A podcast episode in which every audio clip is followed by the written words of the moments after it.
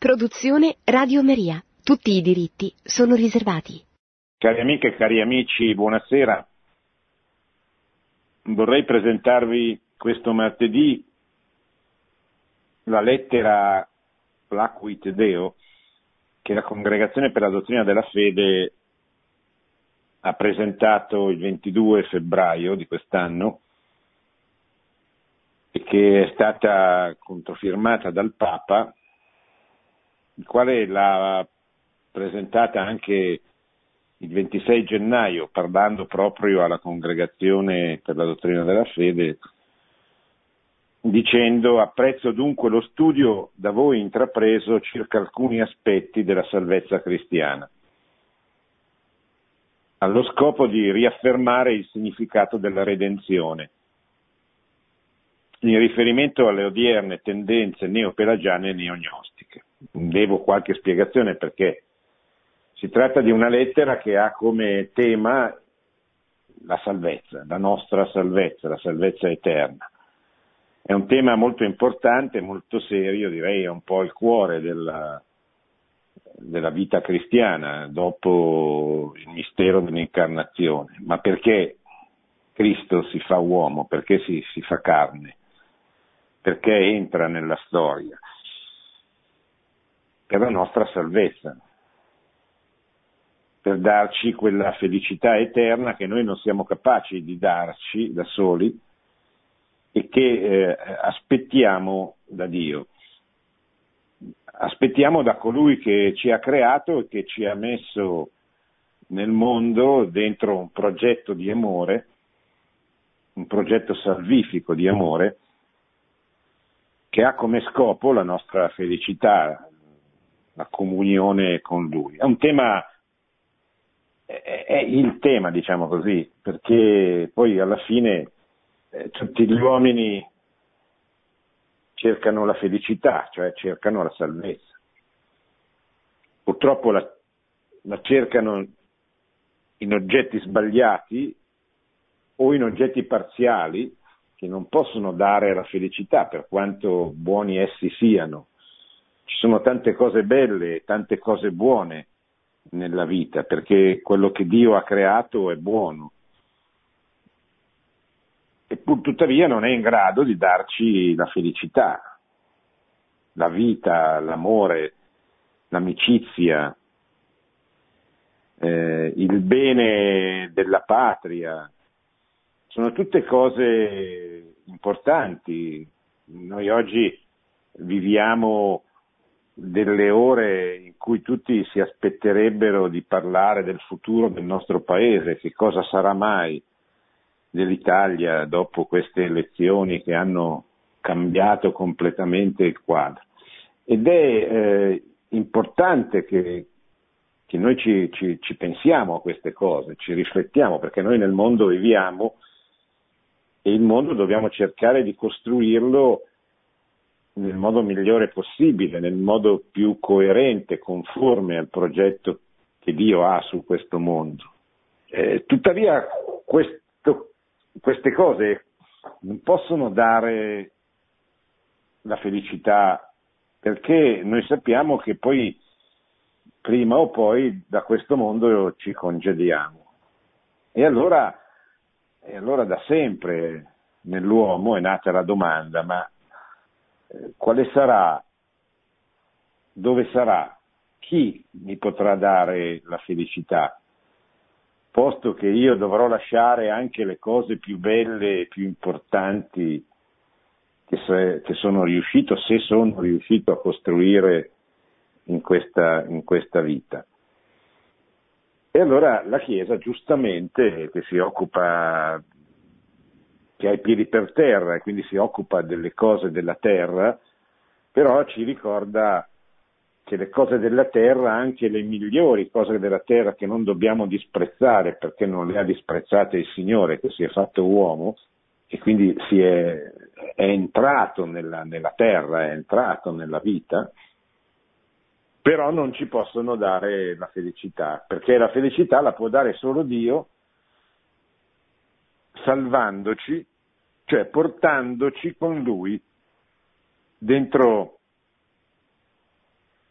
dentro di lui, nella comunione beatifica che è il paradiso, su cui è difficile dire cose sensate perché poi si rischia di dire delle cose banali, cioè nel senso che nessuno l'ha visto, nessuno c'è stato, il paradiso non è nel tempo, quindi fuori del tempo, noi non possiamo neanche immaginare come descriverlo, possiamo, possiamo dire che il paradiso è la felicità per sempre, la felicità in Dio. E possiamo soprattutto affidarci a Dio, avere fiducia nel fatto che, che Lui ci ama e ci ha dimostrato di amarci morendo per ciascuno di noi sulla croce e quindi noi ci dobbiamo affidare, anche se non vediamo, non, non capiamo, non comprendiamo, intuiamo qualcosa, intuiamo che c'è un premio, che c'è una, una gioia che non finisce, ma non sappiamo dire di più. Ecco che allora questa lettera ci aiuta a riflettere su questi temi e credo che sia una cosa buona riflettere su questi temi per ciascuna persona, anche se non parrà, non sarà una, lettera, una lettura facilissima, eh, anche perché il tema non è facilissimo, però credo che se noi ci mettiamo a riflettere su queste cose ci facciamo soltanto del bene. Il Papa parla spesso di queste due eresie che secondo lui in qualche modo ritornano anche ai nostri tempi. E sono le due eresie che fanno riferimento a, a, Pelagio, al pelagianesimo, e a quelle idee gnostiche, lo gnosticismo, che si diffusero nel... Beh, Pelagio visse dal, dal 360 al 420, siamo negli anni immediatamente successivi alla fine eh, delle persecuzioni, siamo negli anni in cui l'imperatore Costantino ha concesso la libertà alla Chiesa e sono gli anni in cui comincia a nascere una società cristiana che poi si, si esprimerà in quella quel patrimonio artistico, culturale, teologico, sociale, assistenziale che ha prodotto la cristianità nei secoli più splendidi della sua storia. Pensate soltanto alle cattedrali, pensate alla Divina Commedia, ma pensate anche all'amore per i poveri, agli ospedali, a tutte quelle forme di assistenza che la Chiesa ha messo in atto nei confronti dei poveri, degli ultimi, delle persone più, più sfortunate, che sono quelle alle quali Gesù ha guardato con un occhio di riguardo. No, no, oggi ci riempiamo tanto la bocca di, di ultimi, di poveri, eccetera, ma in realtà la storia della Chiesa ha sempre espresso questa, questa attenzione, che è un'attenzione che è proprio dentro il Vangelo, cioè Gesù ama tutti, parla con tutti, dalle prostitute agli uomini ricchissimi perché è venuto a portare la salvezza a tutti, quindi suo più grande amico è un uomo tra i più ricchi e potenti della Palestina dell'epoca, Lazzaro, ma certamente Gesù guarda e cerca proprio coloro che hanno veramente bisogno, perché sono feriti nel corpo e nell'anima. Non sono venuto per i giusti, ma sono venuto per i peccatori, sono venuto per chi soffre, per chi... sono venuto per tutti perché tutti in qualche modo, tutti gli uomini hanno dei motivi di sofferenza, ma c'è certamente chi ne ha più bisogno. E questa non è una invenzione di oggi, è una caratteristica che accompagna da sempre il, il cristianesimo. Ebbene, questo monaco, vissuto, su cui peraltro gli studiosi sono ancora molto incerti perché non c'è una documentazione molto precisa dei suoi scritti, eccetera. Eh, però sembra che, il, ehm, che Pelagio fosse un laico dotato di un grande talento oratorio, un grande intellettuale dell'epoca, che visse a Roma, poi andò in Africa e quindi in Palestina.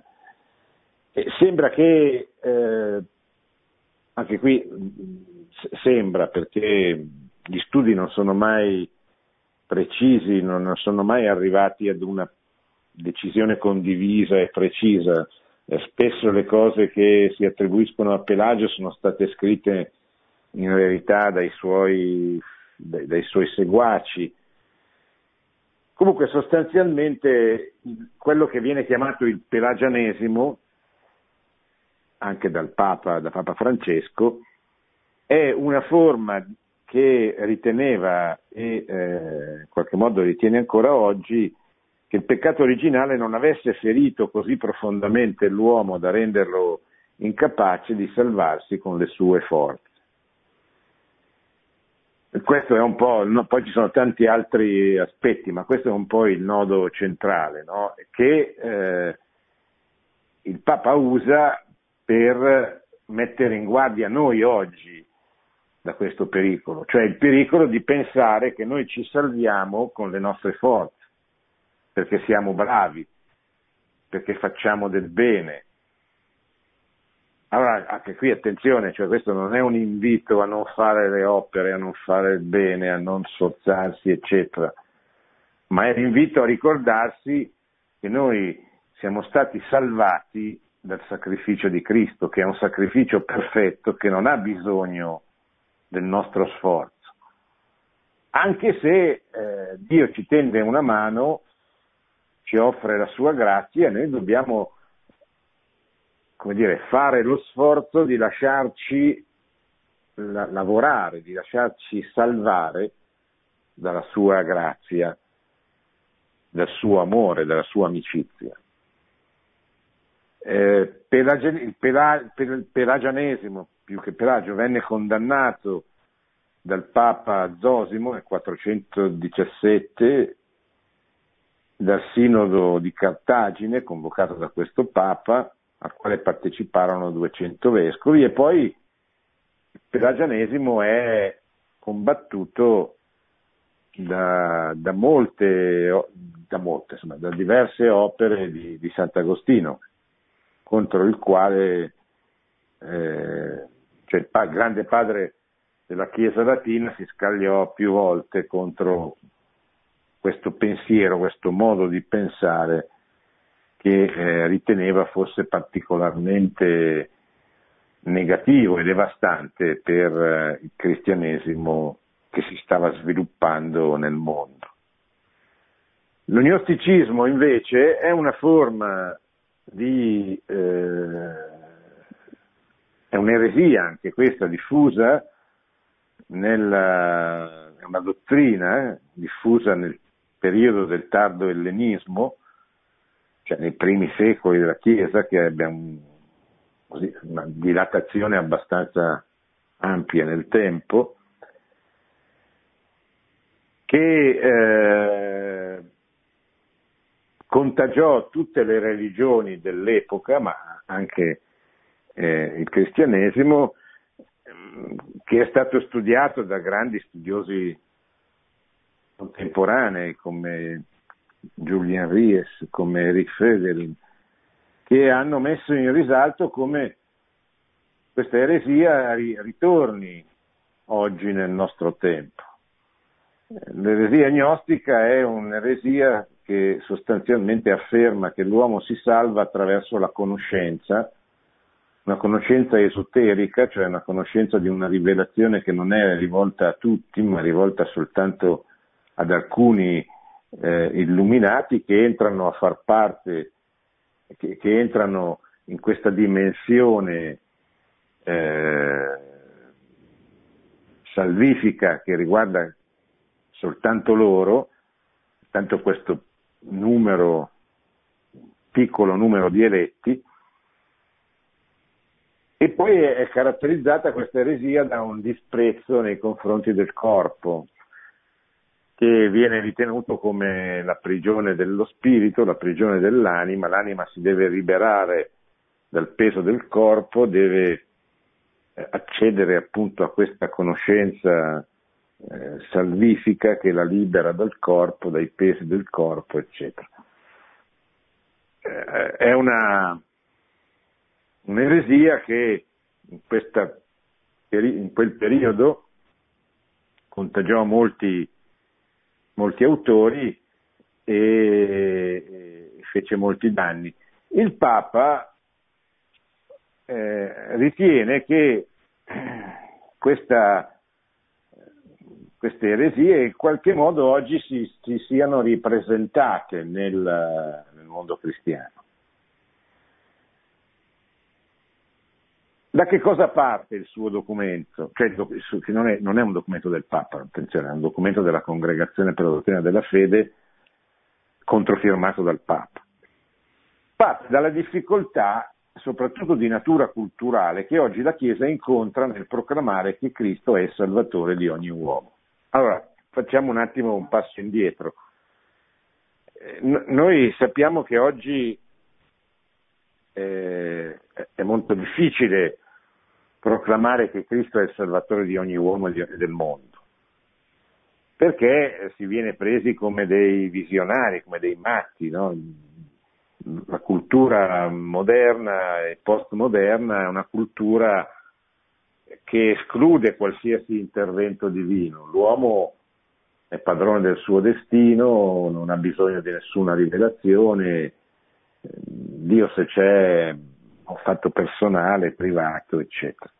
Allora il Papa parla, o meglio, cioè la congregazione della fede parte da questo presupposto, cioè il cristiano non può non eh, proclamare che Cristo è il Salvatore di ogni uomo.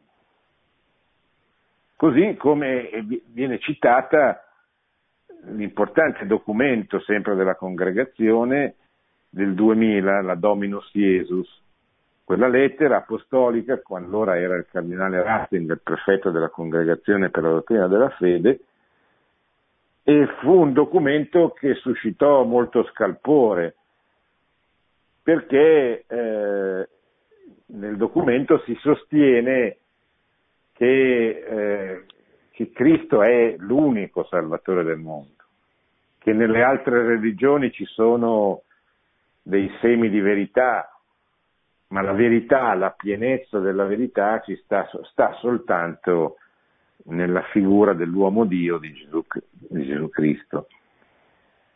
E questo comportò una serie di reazioni perché purtroppo sapete che oggi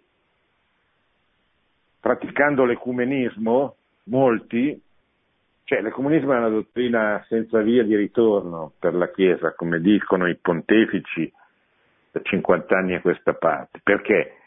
Perché lo scopo dell'ecumenismo è uno scopo santo, cioè quello di riunire tutti i cristiani nella, nella verità, di riunire tutti i cristiani nell'unica Chiesa di Cristo. Ma per, per far questo è necessario riavviare dei rapporti, un dialogo, un'amicizia con tutte quelle comunità cristiane che si sono separate da Roma nel corso della storia, no? le comunità che hanno rifiutato Calcedonia nel V secolo, le comunità che hanno fatto la riforma seguendo Lutero, Calvino e soci nel, nel XV secolo, e prima ancora le comunità che hanno rotto l'unità le comunità delle chiese orientali, delle chiese ortodosse orientali che hanno rotto la comunione con Roma nel 1054, se non ricordo male. Allora, queste sono le tre principali fratture, ferite. E, è ovvio che eh, il problema, cioè, l'ecumenismo è una strada che dice bisogna recuperare l'unità e questo è un bene come bisogna recuperare questa, riallacciare questi rapporti e, e, ricreare l'unità è il problema. È ovvio che eh, non basta ribadire continuamente, cosa peraltro vera, che la Chiesa Cattolica è sussistita nella Chiesa di Roma per tutto questo tempo, cioè non è che ci sono pezzi di verità nelle varie confessioni. Roma ha sempre rappresentato e continua a rappresentare il punto di riferimento. Il problema è come porsi nei confronti degli altri. Si può andare lì e dir loro continuano a sbagliare semplicemente, oppure si può praticare questo ecumenismo nella carità, della carità, come dice, come dice Papa Francesco. Cominciamo a fare delle cose insieme, cominciamo a pregare insieme, cominciamo a occuparci dei poveri insieme, cominciamo a eh, occuparci dei, dei, delle tragedie del mondo di oggi insieme, come hanno fatto recentemente il patriarca Chirillo e Papa Francesco, che hanno stilato un bellissimo documento comune di condanna del mondo moderno, del suo secolarismo, del suo laicismo, e, eh, rinnovando la loro attenzione per tutti i cristiani perseguitati, soprattutto nei, nei paesi del, del, dell'Oriente, del, nei paesi dove vi, vi, vigono dei, dei regimi eh, fondamentalisti, islamisti, eccetera. Allora, questo è il punto di partenza di questa lettera della Congregazione per la dottrina della fede sulla salvezza cristiana. Dice Cristo è il salvatore del mondo, ma oggi facciamo fatica a dirlo non solo per il rispetto umano che abbiamo, che è un peccato, ma perché oggettivamente c'è una difficoltà di tipo culturale nei nostri interlocutori, cioè oggi noi facciamo fatica ad essere compresi quando anche trovassimo la forza e il coraggio di dire questa verità. Il mondo contemporaneo, scrive la lettera Placuit Deo, avverte non senza difficoltà la confessione di fede cristiana, che proclama Gesù unico salvatore di tutto l'uomo e dell'umanità intera. Da una parte, l'individualismo centrato sul soggetto autonomo tende a vedere l'uomo come essere la cui realizzazione dipende dalle sole sue forze. Questo è il primo aspetto, l'individualismo. Cioè noi oggi viviamo sto parlando sempre dell'Occidente, eh, perché se andiamo da un'altra parte del mondo incontriamo problemi diversi. Ma in Occidente vige questo individualismo dopo le ideologie, dopo il fallimento del socialismo, del comunismo, dopo la scomparsa progressiva di questa ideologia di massa che, che trovò eh, nel comunismo una sorta di profezia che annunciava un mondo nuovo che è fallita, e... però è fallita non nel senso che è stata sostituita dal, dal, dal ritorno al reale, dal ritorno alla realtà, al cristianesimo, alla verità, ma è stata sostituita è stata vinta, diciamo così, da una mentalità individualista, dove l'uomo ragiona come se fosse un individuo che non si deve porre in relazione con nessun altro e che quindi eh, si realizza soltanto con le proprie forze, non ha bisogno di nulla, non ha bisogno di Dio sostanzialmente. In questa visione la figura di Cristo corrisponde più ad un modello che ispira azioni generose con le sue parole e i suoi gesti, che non a colui che trasforma la condizione umana, incorporandoci in una nuova esistenza riconciliata con il Padre e tra noi mediante lo Spirito. Allora, qual è il rischio di questa mentalità individualistica, eh, di queste queste forme di, di, di, di eresia ritornanti. Il rischio è di mettere in discussione, se non di negare, il mistero dell'incarnazione della fede cristiana. Dice sempre il documento, si diffonde la visione di una salvezza meramente interiore, la quale suscita magari una forte convinzione personale oppure un intenso sentimento di essere uniti a Dio, ma senza assumere, guarire e rinnovare le nostre relazioni con gli altri, con il mondo creato. Cioè, dice il, dice il documento, se uno eh, capisce veramente che cosa consiste questa rivelazione, questa salvezza proposta dalla rivelazione cristiana, allora questa eh, verità nella quale penetra e dalla quale si lascia lavorare, e anche la grazia che non lavora, non solo trasforma le sue convinzioni interiori, ma trasforma le sue relazioni, trasforma il suo modo di stare nel mondo, il suo rapporto con il mondo e con le altre uomini.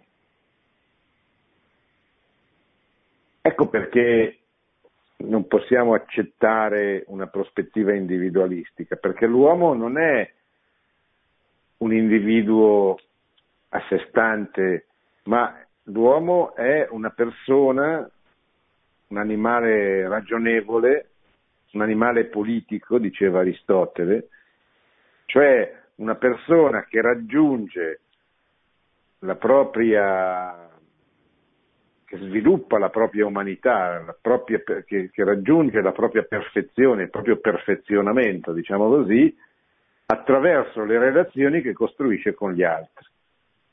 La prima è quella che fonda la, la, il matrimonio, che fonda la famiglia, ma tutte le altre sono relazioni di natura economica, sociale, politica, culturale, ricreativa, sportiva. Per raggiungere ciascuno di questi obiettivi l'uomo deve mettersi insieme ad altri uomini e così facendo perfezione se stesso, raggiunge gli obiettivi e se fa tutto ciò lasciandosi lavorare, trasformare dalla grazia di Dio, dalla verità di Dio, allora anche le, le sue relazioni eh, cambiano, cioè non è che lui è solo in, interiormente che muta, che si lascia mettere, che si mette a disposizione della, dell'opera di Dio, eccetera. Ci sono due eresie alle quali il Papa fa spesso riferimento, che meritano di essere ricordate, riprese e studiate, perché in qualche modo si ripresentano, sebbene in un contesto oggi ovviamente diverso. Queste due eresie sono, come già dicevo, il pelagianesimo e l'ognosticismo. La congregazione della dottrina fede usa questi modelli usa queste due eresie come dei modelli e mette in guardia da una comparazione che non tenga conto della differenza tra la nostra epoca secolarizzata e quella del tardo ellenismo, quell'epoca invece cui fa riferimento. Cioè bisogna sempre stare molto attenti a non eh, sovrapporre una vicenda avvenuta 1700 anni fa con quello che avviene oggi. Questo sarebbe scorretto dal punto di vista storico, però, però non, non, bisogna neanche eh, impedire di fare un confronto, seppur me, messo all'interno di questi paletti, di questa prudenza che, che, che dicevo. Tuttavia, appunto, in quanto l'ognosticismo e il pelagianesimo rappresentano pericoli perenni di fraintendimento della fede biblica, è possibile trovare una certa familiarità con i movimenti odierni appena descritti. Quali sono questi due errori?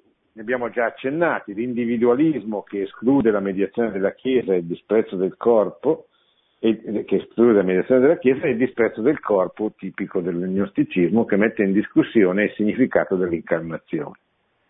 Sia l'individualismo neopelagiano, dice il documento, che il disprezzo neognostico del corpo sfigurano la confessione di fede in Cristo, Salvatore unico e universale. Come potrebbe Cristo mediare l'alleanza dell'intera famiglia umana se l'uomo fosse un individuo isolato, il quale si autorealizza con le sole sue forze, come propone il neopelagianesimo? E come potrebbe arrivarci la salvezza mediante l'incarnazione di Gesù, la sua vita, morte e resurrezione nel suo vero corpo, se quel che conta fosse solo liberare l'interiorità dell'uomo dai limiti del corpo e della materia, secondo la visione neognostica? Lo scopo della lettera è dunque ribadire che la salvezza consiste nella nostra unione con Cristo, non consiste nello sforzo che noi facciamo, ma nel fatto che siamo diventati una sola cosa con Cristo, il quale ci salva, il quale con la sua incarnazione, vita, morte e resurrezione ha generato un nuovo ordine di relazioni con il Padre e tra gli uomini e ci ha introdotto in quest'ordine grazie al dono del suo Spirito, affinché possiamo unirci al Padre come figli nel Figlio e diventare un solo corpo nel primogenito fra molti fratelli. Ecco allora che stiamo arrivando alla conclusione della nostra lettera, che è breve, ma molto densa. In conclusione, poi c'è un altro pezzo, ma per rispondere, dice il documento, sia al riduzionismo individualista di tendenza pelagiana, sia a quello neognostico che promette una liberazione meramente interiore, Bisogna ricordare il modo in cui Gesù è il Salvatore. Egli non si è limitato a mostrarci la via per incontrare Dio, una via che potremo poi percorrere per conto nostro, obbedendo alle sue parole e imitando il suo esempio. Cristo, piuttosto, per aprirci la porta della liberazione, è diventato egli stesso la via. Io sono la via, dice nel Vangelo di Giovanni. Inoltre questa via non è un percorso meramente interiore, al margine dei nostri rapporti con gli altri e con il mondo creato. Al contrario, Gesù ci ha donato una via nuova e vivente che egli ha inaugurato per noi attraverso la sua carne. Insomma, Cristo è Salvatore in quanto ha assunto la nostra umanità integrale e ha vissuto una vita umana piena in comunione con il Padre e con i fratelli. La salvezza consiste nell'incorporarci a questa sua vita ricevendo il suo spirito. Egli è diventato così, in certo qual modo, il principio di ogni grazia secondo l'umanità. Egli è allo stesso tempo il Salvatore e la salvezza. Il documento a questo punto va avanti e tratta il tema la salvezza nella Chiesa, cioè dove avviene la salvezza? Nella Chiesa, nel corpo di Cristo. Eh, c'era un vecchio adagio che diceva extra ecclesia nulla salus, fuori dalla Chiesa non c'è salvezza, che non significa che non ci si possa salvare vivendo fuori dalla Chiesa, non per propria colpa, ma significa che chiunque si salvi lo fa attraverso il, il sacrificio di Cristo, anche se lui non lo sa. Allora, dov'è il, il luogo dove riceviamo la salvezza portata da Gesù? È la Chiesa, che è la comunità di coloro che, essendo stati incorporati al nuovo ordine di relazioni inaugurato da Cristo, possono ricevere la pienezza dello Spirito di Cristo. Comprendere questa mediazione salvifica della Chiesa è un aiuto essenziale per superare queste tentazioni riduzionistiche. La salvezza che Dio ci offre, infatti, non si ottiene con le sole forze individuali, come vorrebbe il neopelagianesimo, ma attraverso i rapporti, i rapporti che nascono dal Figlio di Dio incarnato e che formano la comunione della Chiesa. Inoltre, dato che la grazia che Cristo ci dona non è, come pretende la visione neognostica, una salvezza meramente interiore, ma che, ma che ci introduce nelle relazioni concrete che Lui stesso ha vissuto, la Chiesa è una comunità visibile, ha un corpo, corpo della Chiesa.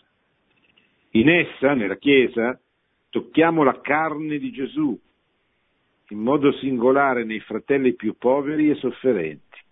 Insomma, la mediazione salvifica della Chiesa, che è un sacramento universale di salvezza, come dice la Lumen Gentium, ci assicura che la salvezza non consiste nell'autorealizzazione dell'individuo isolato. È una frase che abbiamo sentito spesso e, e, non sempre detta a proposito, però ha una verità importante, cioè non ci si salva da soli, ma non nel senso dell'esame di gruppo dell'epoca della contestazione, cioè non è che al giorno di giudizio saremo lì, cioè ci sarà un giudizio universale e un giudizio particolare, il giudizio particolare è il giudizio che viene fatto a me e basta, non è che vado lì con altri due o tre amici ci facciamo un giudizio comunitario. Però non ci si salva da soli, cioè non è che io mi salvo attraverso quello che costruisco insieme, attraverso le relazioni che costruisco insieme agli altri. Mi salvo soprattutto dentro un corpo, dentro un insieme di relazioni che è la Chiesa. Io mi salvo perché faccio parte di questa comunione di santi che mi aiuta a salvarmi, che mi aiuta a, a diventare santo, che mi aiuta ad andare incontro al Signore. Mi aiuta, come dire, anche quando mi ostacola, come in una famiglia, non è che in una famiglia vada sempre tutto bene, tutto perfetto, eccetera. La Chiesa, la Chiesa è il corpo di Cristo ma i piedi per terra spesso si sporcano. Quando si dice la Chiesa siamo noi, è vero, cioè pensiamo ai nostri peccati, pensiamo alla nostra, alla nostra mancanza di generosità, pensiamo ai nostri peccati di omissione. Questa è la Chiesa che tradisce Gesù. Quando io tradisco Gesù, la Chiesa tradisce Gesù perché io ne faccio parte, nel bene e nel male, come il peccato ha delle conseguenze negative per tutto il corpo della Chiesa, così il bene che io riesco a fare per grazia di Dio procura un beneficio a tutto il corpo, lo fa crescere, eccetera. Allora, come si, si entra dentro nella Chiesa. No? La visione individualistica e quella meramente interiore della salvezza contraddicono anche l'economia sacramentale tramite la quale Dio ha voluto salvare la persona umana. Cioè la salvezza avviene attraverso un itinerario preciso che Dio ha rivelato e che la Chiesa in modi diversi, ma sostanzialmente in modo invariato porta avanti da sempre, da, da, da 2000 anni. La porta, il sacramento del battesimo è la porta che ci applica il principio indelebile dell'appartenenza a Cristo e alla Chiesa e ci purifica dal peccato originale e da ogni peccato chiamandoci a una nuova esistenza, una nuova vita conforme a Cristo. Con la grazia dei sette sacramenti, dice sempre il documento, i credenti continuamente crescono e si rigenerano, soprattutto quando il cammino si fa più faticoso e non mancano le cadute.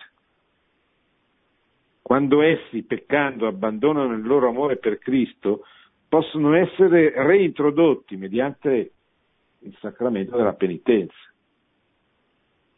all'ordine di rapporti inaugurato da Gesù, per camminare come lui ha sempre camminato. Questa economia di salvezza attraverso i sacramenti si oppone anche alle tendenze che propongono una salvezza meramente interiore. Cioè, non è che ci si salva semplicemente perché interiormente ci si mette a disposizione, no. C'è bisogno, l'uomo è fatto di anima e di corpo, quindi l'uomo ha bisogno di segni visibili, concreti, materiali. Tutti i sacramenti hanno qualche cosa di, eh, di toccabile, come dire, di, di, di materialmente visibile, proprio perché sono segni, sono segni dentro la concretezza di una vita, di una storia. L'economia salvifica sacramentale si oppone anche alle tendenze che propongono una salvezza meramente interiore. Lo gnosticismo, infatti, si associa ad uno sguardo negativo sull'ordine creaturale, cioè guarda con disprezzo la creatura compreso ogni limitazione della libertà assoluta dello spirito umano. Di conseguenza la salvezza è vista come liberazione dal corpo e dalle relazioni concrete in cui vive la persona. In quanto siamo salvati, invece, per mezzo dell'offerta del corpo di Gesù, la vera salvezza, lungi dall'essere liberazione del, dal corpo, include anche la sua santificazione il corpo umano è stato modellato da Dio, il quale ha iscritto in esso un linguaggio che invita la persona umana a riconoscere i doni del Creatore e a vivere in comunione con i fratelli. Il Salvatore ha ristabilito e rinnovato con la sua incarnazione e il suo mistero pasquale questo linguaggio originario e ce lo ha comunicato nell'economia corporale dei sacramenti. Conclusione, comunicare la fede in attesa del Salvatore. Il Papa parla spesso di una Chiesa missionaria in uscita, cioè una Chiesa che ha un'attenzione particolare alla missione, all'apostolato, e questa è una caratteristica di tutta la storia cristiana, ovviamente. Andate battezzate tutte le nazioni nel nome del Padre, del Figlio e Spirito Santo. Questo è il mandato missionario che noi troviamo negli Atti degli Apostoli quando Gesù ascende al cielo, lo fa dopo aver invitato tutti i suoi discepoli ad andare, ad andare, a uscire, diremmo usando le parole del Papa di oggi, a diventare, ad essere missionari. La consapevolezza della vita piena in cui Gesù Salvatore ci introduce spinge i cristiani alla missione, per annunciare a tutti gli uomini la gioia e la luce del Vangelo. In questo sforzo saranno anche pronti a stabilire un dialogo sincero e costruttivo con i credenti di altre religioni. Ma attenzione, noi dobbiamo parlare con tutti, ma dice nella fiducia che Dio può condurre verso la salvezza in Cristo tutti gli uomini di buona volontà nel cui cuore lavora invisibilmente la grazia. Cioè Dio vuole la salvezza di tutti, vuole che tutti tendenzialmente appartengano alla sua Chiesa perché la Chiesa cattolica è la via ordinaria della salvezza è la via ordinaria, non significa che non ci possano essere delle vie straordinarie, significa che c'è una via principale, diciamo così, che però non tutti conoscono. Mentre si dedica con tutte le sue forze all'evangelizzazione, la Chiesa continua ad invocare la venuta definitiva del Salvatore. poiché nella speranza siamo stati salvati. La salvezza dell'uomo sarà compiuta solo quando, dopo aver vinto l'ultimo nemico, la morte, parteciperemo compiutamente alla gloria di Gesù risorto, che porterà a pienezza la nostra relazione con Dio, con i fratelli e con tutto il creato.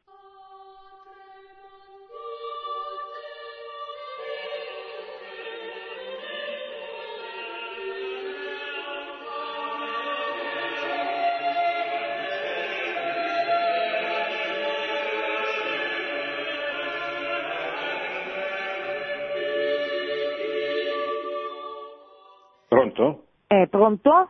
Eh, buonasera, Sì, buonasera. professore, Eh, mi deve scusare, io ho acceso un po' in ritardo evidentemente, quindi non ho capito a che documento lei faceva riferimento nel parlare. Sì. mm, Da dove chiama signora? È da Roma? Da- ah, da Roma.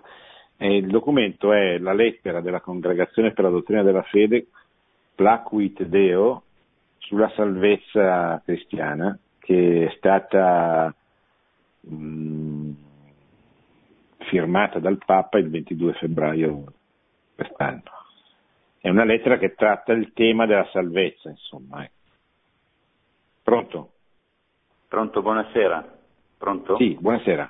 Prego, prego. E mi chiedevo la relazione tra eh, penitenza e salvezza. Io eh, voglio dire, mi sembra di aver beh, diciamo spergiurato o comunque parlato male o non essere stato co- coerente con la bellezza della, della creazione, sinceramente.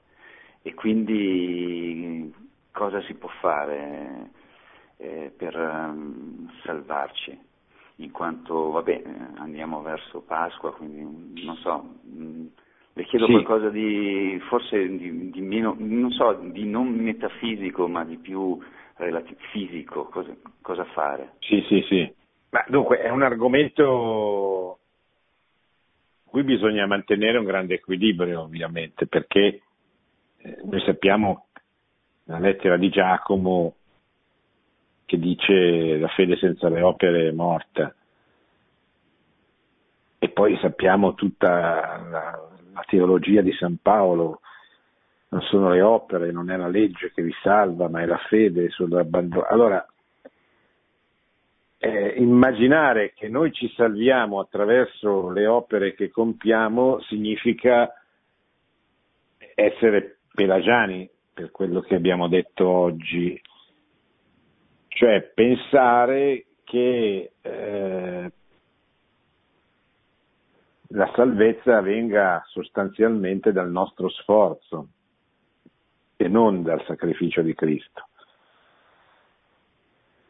La posizione, la Chiesa ci invita invece a capire che è Cristo, il cui sacrificio è perfetto, che ci introduce nella salvezza. Noi dobbiamo soltanto lasciarci abbandonarci a, suo, a questa sua volontà salvifica e accoglierla. E il modo di accoglierla è quella di, eh, diciamo così, di, di, di, di lasciar trasparire nella nostra vita l'amore con cui lui ci salva, che naturalmente produce delle opere, cioè è un amore attivo. Quindi gli errori opposti sono il quietismo, Dio mi salva, tanto io posso fare qualsiasi cosa, tanto lui mi salva. Oppure il determinismo, cioè, scusate, oppure il contrario, cioè eh, io mi salvo. Se faccio questo, se mi comporto così, se mi faccio del bene, e non è così, cioè è Cristo che ti salva. Questo non ti autorizza a non far nulla, non ti autorizza a- alla mentalità luterana per cui dice pecca pure, tanto se Cristo ti ha salvato, ti ha salvato qualsiasi cosa tu faccia, no? E questo non è, non è vero. Ecco. Allora la Chiesa invita sempre a tenere un equilibrio tra la penitenza e la salvezza. La salvezza è un dono di Dio, La penitenza è il modo con cui noi manifestiamo questo dono, manifesti- accogliamo questo dono di Dio, la penitenza nei tempi di penitenza. La Chiesa nella sua saggezza invita gli uomini a fare penitenza in Quaresima, visto che siamo, e mi chiedeva un po' di fisicità, ma fare penitenza fa bene a noi, non è la penitenza in sé che, che, mi salva, ma è Cristo che mi salva e mi dà la forza di fare della penitenza per esprimere il mio amore, per esprimere mia, il mio abbandono fiducioso alla sua opera.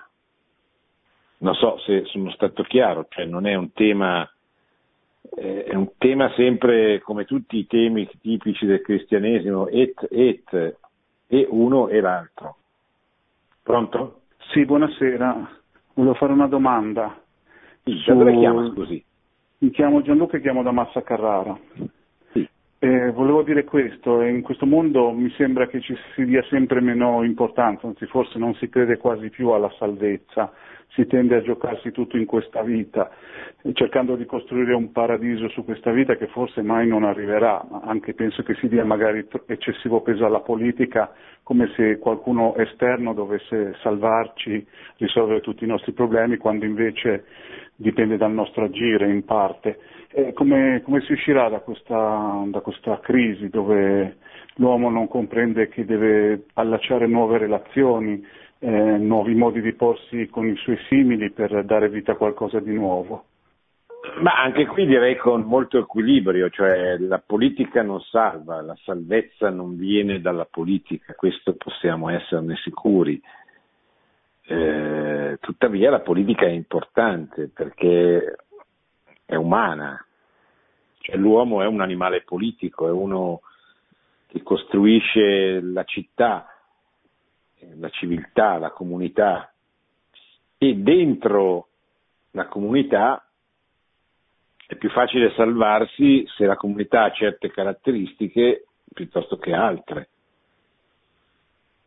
Cioè non è indifferente alla mia salvezza il fatto di vivere in una società piuttosto che in un'altra. Pio XII diceva che dalla forma data alla società dipende, può dipendere in parte la salvezza delle anime. Certo che uno può salvarsi anche in un gulag piuttosto che in una società come la nostra che esclude la salvezza, ma poi non solo la esclude, la ostacola, fa di tutto per rendere difficile la professione del cristianesimo, quando addirittura non, non perseguita i cristiani come avviene in molte parti del mondo ancora oggi. I martiri sono fra di noi, cioè non è che non ci siano, cioè, tutti gli anni noi celebriamo il martirio di decine e di decine di uomini che vengono uccisi in odio alla fede. E quindi il fatto di vivere in una società ordinata, in una società pacificata, aiuta aiuta a vivere la fede, eccetera, aiuta a, a salvarsi. E quindi l'uomo, l'uomo e il cristiano hanno il dovere di costruire questa città, questa civiltà, questa comunità, che sia la più accogliente possibile per Cristo, per la rivelazione, e quindi che aiuti gli uomini a vivere nella pace, nell'ordine e eh, così a raggiungere il proprio scopo temporale che è, Sant'Agostino la chiamava la tranquillità nell'ordine. E il proprio scopo non temporale, eterno, che è la salvezza, che però è collegata alla, vita terrena, ecco, cioè noi ci salviamo qui nel mondo, non ci salviamo in un altro mondo ipotetico. E quindi questo mondo nel quale ci salviamo, nel quale otteniamo la salvezza, è un mondo non indifferente. È rilevante che il mondo sia fatto in un certo modo piuttosto che in un altro, perché questo influisce sulla mia vita in maniera consistente. Pronto?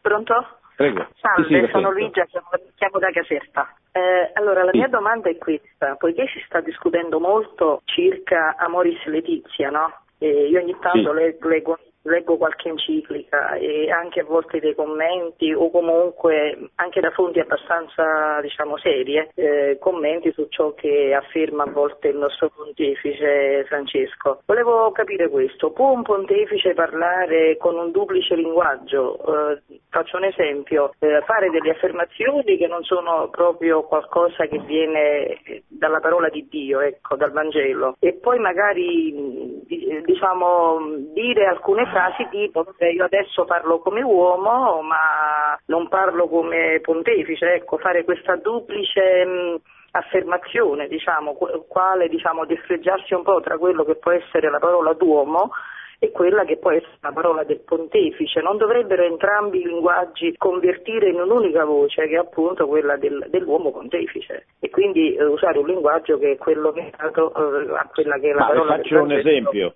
le faccio un esempio signora, quando Benedetto XVI scrisse il libro su Gesù, che era già Papa da, da- da tempo, e lui disse esplicitamente nella presentazione di questo libro, cioè questo è eh, il, il libro di un teologo privato, non è il libro di un Papa.